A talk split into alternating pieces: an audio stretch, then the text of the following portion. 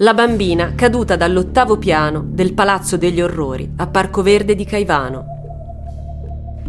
Era il 24 giugno 2014 e nell'edificio C del complesso di case popolari di Parco Verde di Caivano, la piccola Fortuna Loffredo stava compiendo poche rampe di scale per andare a giocare con una sua amichetta che abitava pochi piani più su. Quel giorno a casa c'erano anche le due piccole sorelle dell'amica di Fortuna, la madre di queste, Marianna Fabozzi, e il suo compagno Raimondo Caputo. Nel silenzio di quella giornata di inizio estate, un sordo rumore squarciò però il silenzio, perché la piccola Fortuna, conosciuta da tutti come Chicca, era caduta dall'ottavo piano della terrazza di quel palazzo. Un fatale volo che venne subito riconosciuto come tutt'altro che accidentale. L'atteggiamento omertoso degli abitanti del complesso residenziale non aiutò le indagini, che però, grazie al coraggio di giovani testimoni, giunsero ben presto alla ricostruzione della dinamica del delitto. Seduti alla sbarra degli imputati furono proprio Raimondo Caputo, convivente della mamma dell'amica del cuore di Fortuna, e la stessa Marianna Fabozzi. La bimba, di appena sei anni, venne lanciata dalla terrazza a seguito del rifiuto all'ennesimo tentativo di abuso sessuale da parte dell'uomo. Un atroce atto che avrebbe perpetrato da tempo nei confronti confronti della piccola, come nei confronti delle altre figlie della Fabozzi. La donna, d'altro canto, sarebbe stata a conoscenza di quei barbari soprusi,